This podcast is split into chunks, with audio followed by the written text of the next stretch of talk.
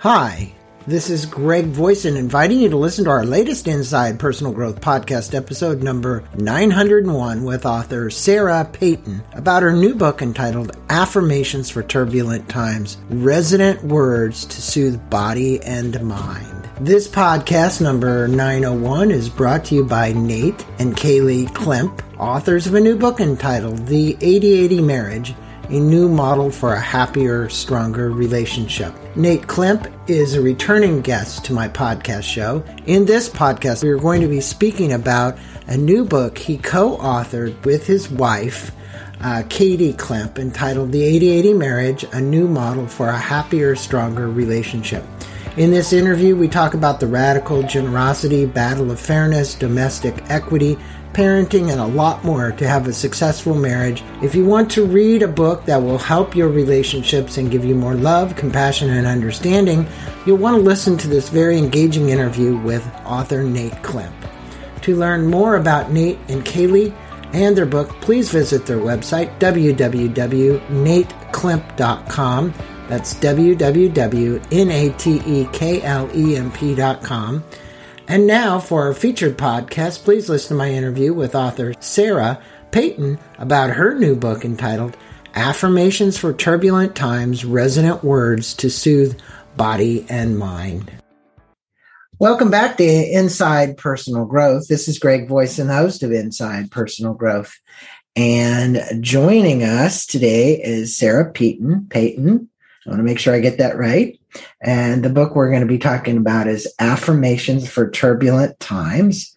I was just uh, saying to Sarah, what a good feeling book this is. It's embossed and it's a perfect book for Christmas. It's a perfect book for any time of the year, but particularly right about now where people it's are beautiful reflecting and, and thinking about their world and what they want to do.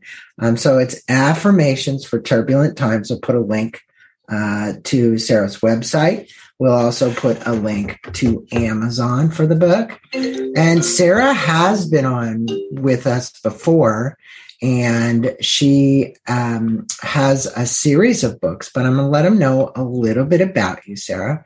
Um, she's a neuroscience educator, constellation facilitator, certified nonviolent communication trainer, and author uh, who invites audiences into a compassionate understanding of the effects of relational trauma on the brain and teaches how to use resonance to change and heal.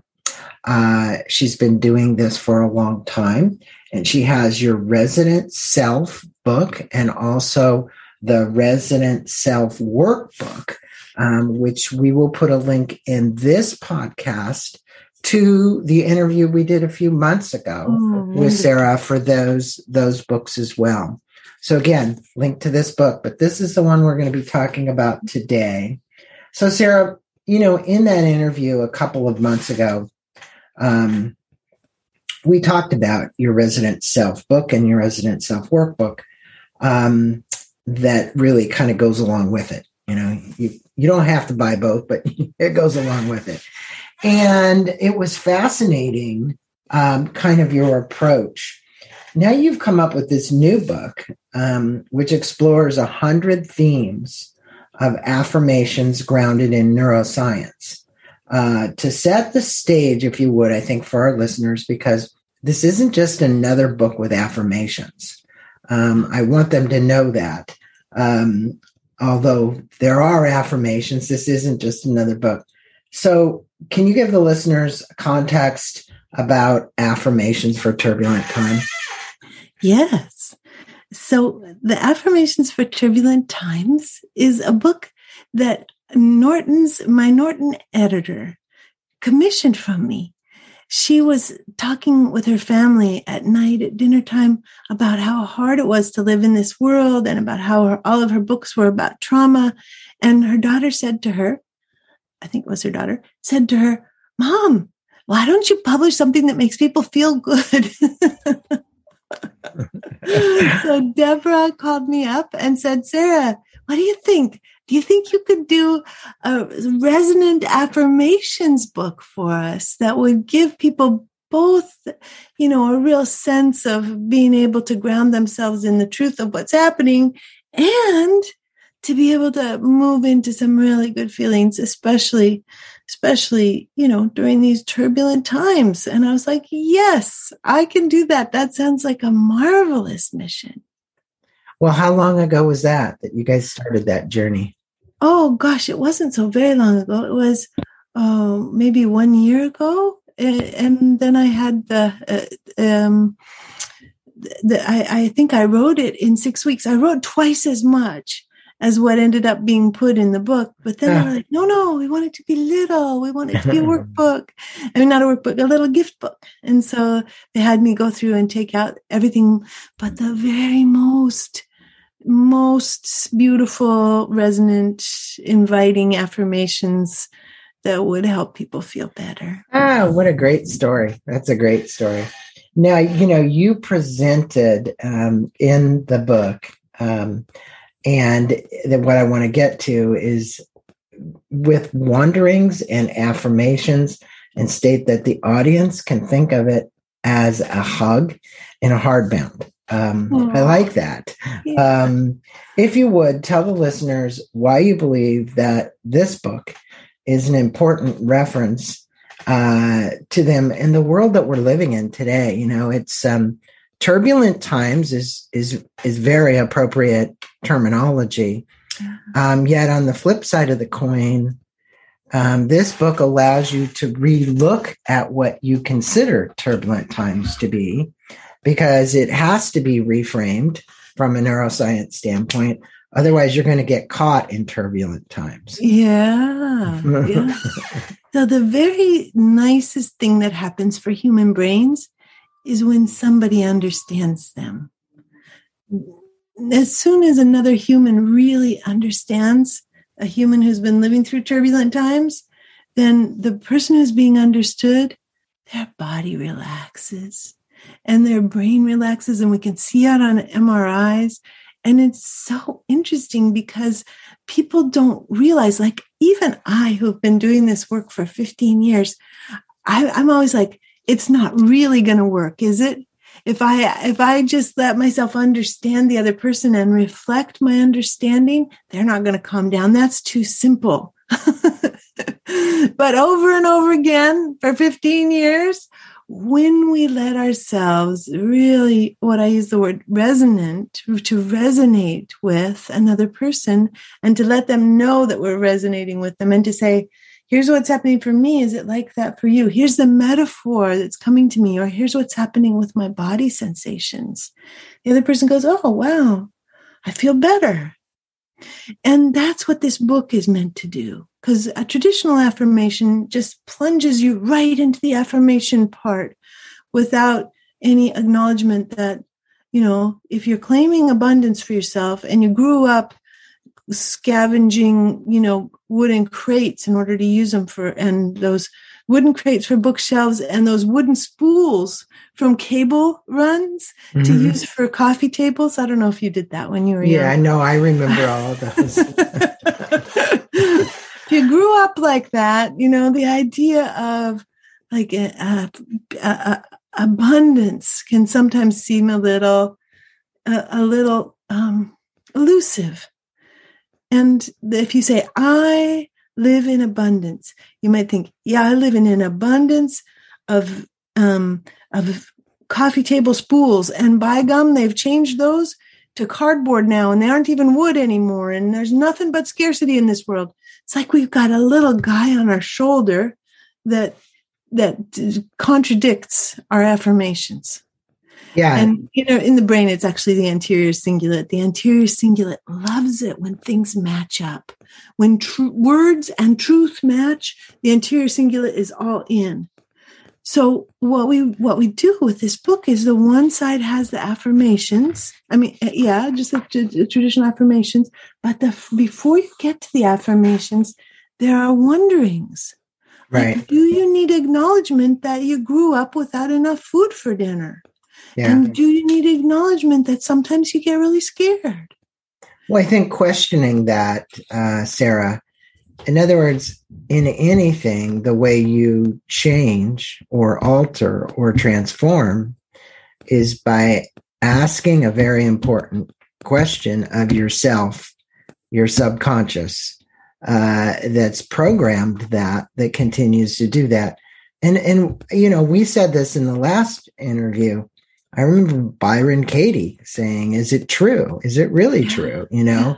And I think we live in a world of making stuff up and then we believe what we made up and then that's literally what we create for ourselves. Mm. But in your book, you're you're telling them, no, that doesn't have to be the case. Here's the way to question that. And then here's an affirmation that would reframe um, how you are languaging that. Yeah. Right. You were talking about the spools and the coffee table and whatever.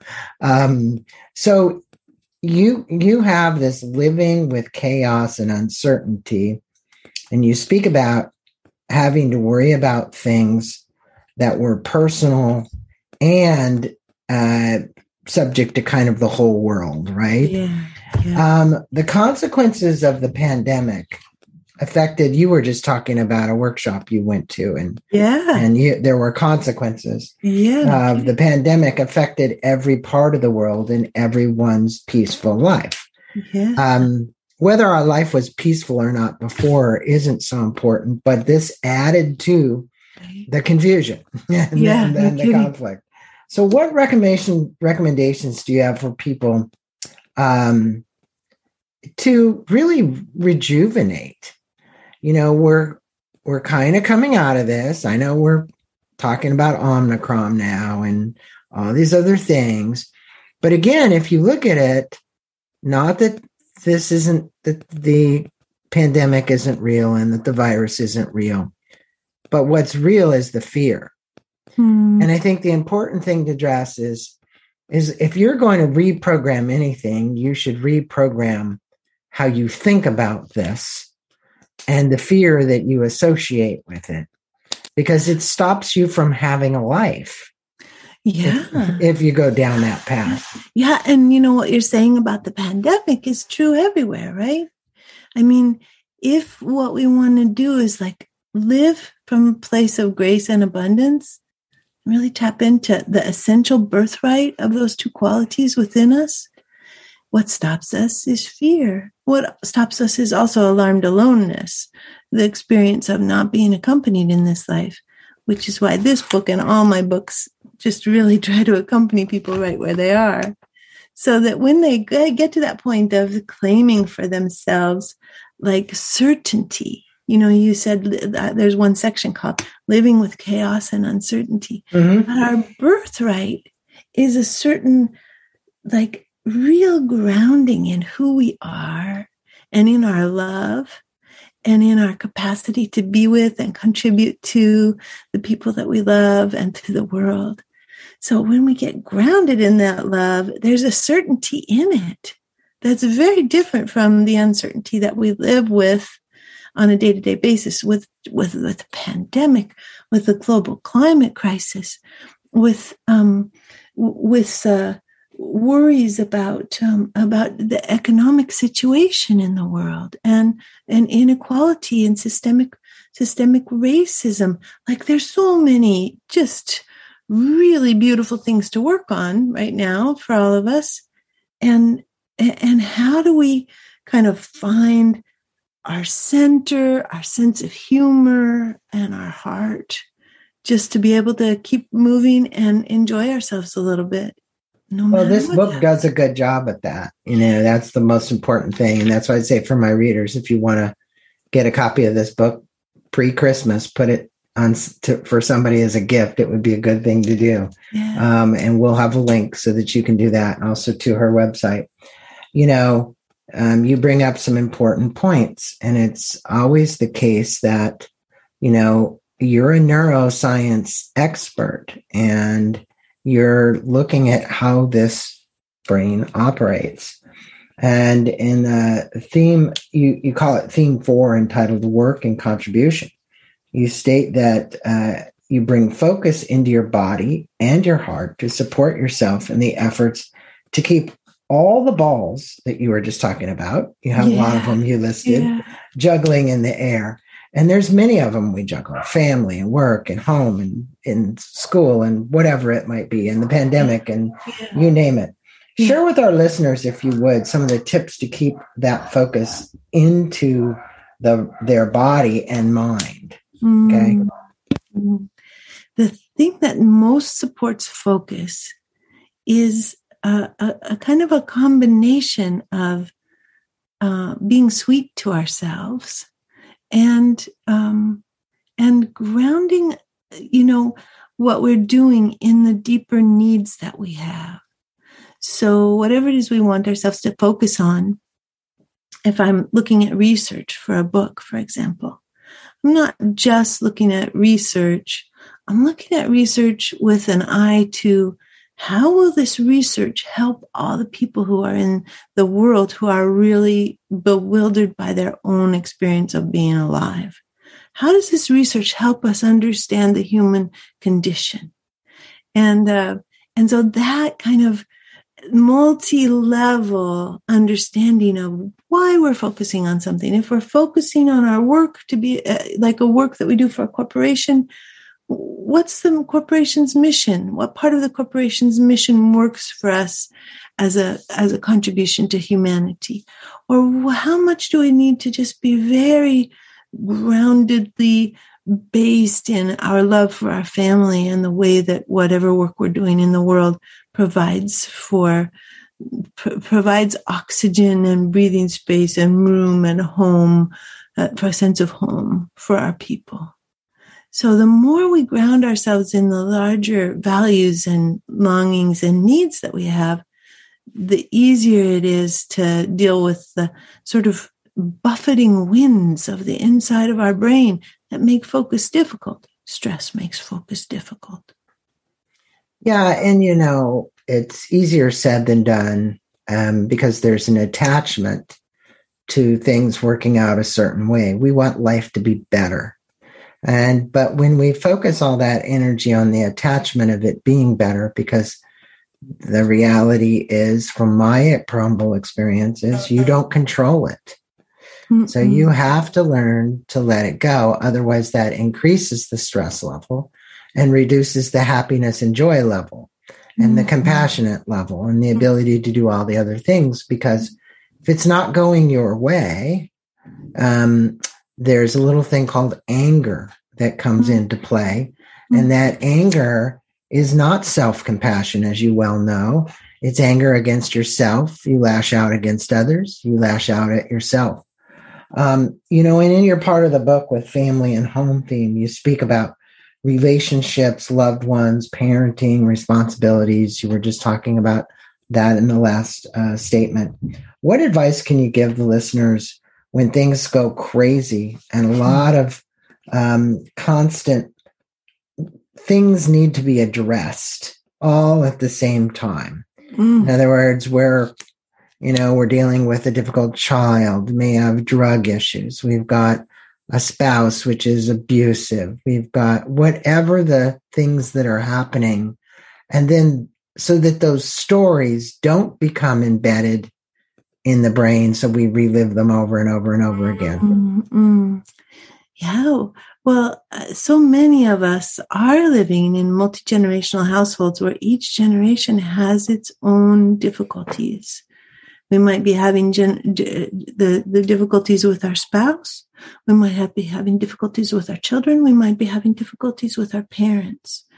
So uh, the most important thing is somehow finding a sense that we make sense, that at every moment our responses make sense. Like when we wake up at three o'clock in the morning and we worry about our kid, that we go, Oh, of course I would be worried and we feel into the way that we love them so much. Or if we have a partner who becomes abusive under addiction issues, for example, or just uh, carries anger issues, then we get to say to ourselves, Of course I'm scared. We don't need to be cruel to ourselves um, about our decisions. We, we want as much as possible to be really warmly accompanying, almost like we're an angel that's with ourselves all the time. Sometimes people don't like the word angel, an accompanying essence that's with us all the time. That's just going, yeah, Sarah, that was a rough moment. Of course you're angry. Of course you're sad. Of course uh, you feel disgust. Of course you want this world to be different. Just like a, a an embrace that we carry with us all the time which is very, it's a very big request of ourselves to do this, but we need it quite intensely. Let's see, we just lost your voice, Greg. Whoops. I want to make sure that uh, I'll make sure that she edits that. Um, you know what I was going to comment on is finding that peace and comfort from within and being able to have certain little things trigger that mm-hmm. um, is so very important. I remember last time we talked about the need to just go out and take a walk in nature or a hike or ride your bicycle or do something physical that makes you feel good. So you come back in. There's a lot of things you can do or uh, giving of yourself, uh, volunteering your time, uh, for a senior center or for a food bank or whatever it might be. Mm-hmm. Those are the kind of things that bring lots of uh, peace to you um, and blessings to you, uh, and more that isn't uh, uh measured from a monetary standpoint. It's intrinsic reward uh, that you get that's so important because it feeds the soul. You know it brings in, its own it brings its own abundance. Yes it does. In living the creative life you state that you acknowledge your anxiety and and care so that your body has a sense that you know yourself and that you are receiving your own messages right mm-hmm. uh, how does someone benefit from acknowledging anxiety and care and how do we apply them to our lives so in other words you know, hey, I was talking with a girl yesterday at lunch and she says, I suffer from depression and anxiety. I didn't know that, but she was willing to share that with me. And I shared what I knew about it because I used to have high anxiety myself, mm. anxiety attacks. And she really got a lot of relief. And I recommended a couple of books as well. Um, but I think it's important just the element that someone trusts you enough to share. Mm um, so an experience that they're having, right? Um, and this anxiety thing is more than real for people. Oh. Um, it's it's a and anxiety then leads into depression. Yeah. And anxiety can have two flavors. Anxiety can have a main flavor of alarmed aloneness, where we're like, where are the people? Where's my person? Where's my beloved? Where's where's my family? Where and that can happen with death. That can happen with job changes. That can happen with moves across the country. That can happen with migration internationally. That can happen with divorce and separation. It can happen with kids going away to school. It can happen from when we were tiny when we had such a love for our mothers we come out of the womb in love with our mothers.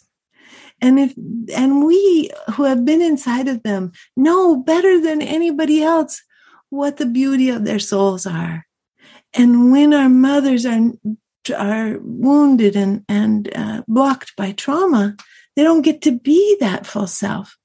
I believe that there's so many of us walking around with a pervasive loneliness specifically for the beautiful hearts of the people whose bodies we came out of. It can be true with fathers too. Who knows a father better than his children? And who longs for a father's well being more than his children? So uh, when we start to name those kinds of very deep lonelinesses, it can start to help with anxiety. And on the other hand, the other flavor of anxiety is fear. When we get to name those deep fears, like my family has never been financially stable in six generations. I just, you know, or, or, it's been sort of stable, but there's been no gain in six generations. Of course, I would feel afraid about finances. Of course, I would want there to be stability and security and well being. Yeah, very important point you make. Um, you know, one of our opportunities in life is to find focus and do it through contemplation, meditation, whatever it might be. But the world is filled with distractions, and you wrote about it in the book. Um, you talk about the social media distractions. Obviously, uh, on the Capitol today, people are being grilled. Um, you know, Facebook, which is now Meta, um, you know, Instagram. They had the guy up there just a few days ago yeah. um, about how it's distorting the perception for young children. Right. Yeah, and how addictive it is for and, everybody, and, including the young children, and yeah. not very helpful, not very life serving, is it? Right. No. So, if you were to speak to the listeners about the effects of social media and dealing with social media distractions, um, what what would advice would you give them? I mean, I know the book has plenty of opportunities for people to look at overview, ask hard questions, and then read an affirmation. Yeah. Um, so, where where where do you stand on that? What would you like to let the listeners know? I would love it if our listeners were very kind to themselves in whatever way that they use social media because I actually have my cell phone in the other room because your cell phone takes depending on which research you look at 10 to 25% of your brain energy.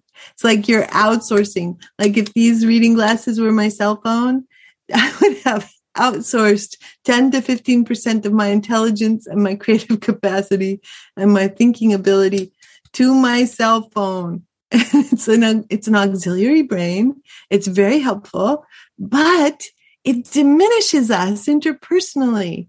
So the more we can spend, the more time we can spend with our cell phones in another room when we're trying to focus. Speaking of focus, coming back to our focus question, um, the more we get to kind of be, exist, do, explore in real time with our full brains so that's one thing to notice is that it's an auxiliary brain. The other thing to notice is that it's kind of an auxiliary morphine pump. Each time that we refresh the screen, it's a, there's a dopamine rush. So that's the addiction chemical. And each time somebody puts a love or a like on our Facebook post or our Instagram post or our tweet, we get a little jolt of endogenous opioids. So, so our device is a little kind of uh, medicalizing unit that we carry around with ourselves to keep ourselves regulated. I think it's interesting, first of all, to start just by knowing that and noticing our patterns. Like part of what happens when we have an external focus, like a device, is that we can manage our default mode network, which is the anxious voice of the brain. If we bring our attention to Facebook, we can turn off the default mode network and then we just get to be here and and with our device and we don't have to worry about that anxiety. So what are we managing? That's such a good start of a question. Yeah. Well i would say that in life as you mentioned in the first part there's a lot of balls that we're juggling in the air. We're managing so much and everybody who has a family or owns a business or writes a book or is on social media, well, like we're doing here right now, yeah. um, you're managing all these elements. Yeah. And many of these elements did not exist not that long ago. No. um, so, we, so we've added to the pile of things that we have to manage and things we have to do. If you were to leave the listeners with three very sound, resonant uh, pieces of advice um, mm-hmm. about affirmations for turbulent times and how they might use this book in their life to change some things that they would like to change. Yeah. Um, what what would you tell them?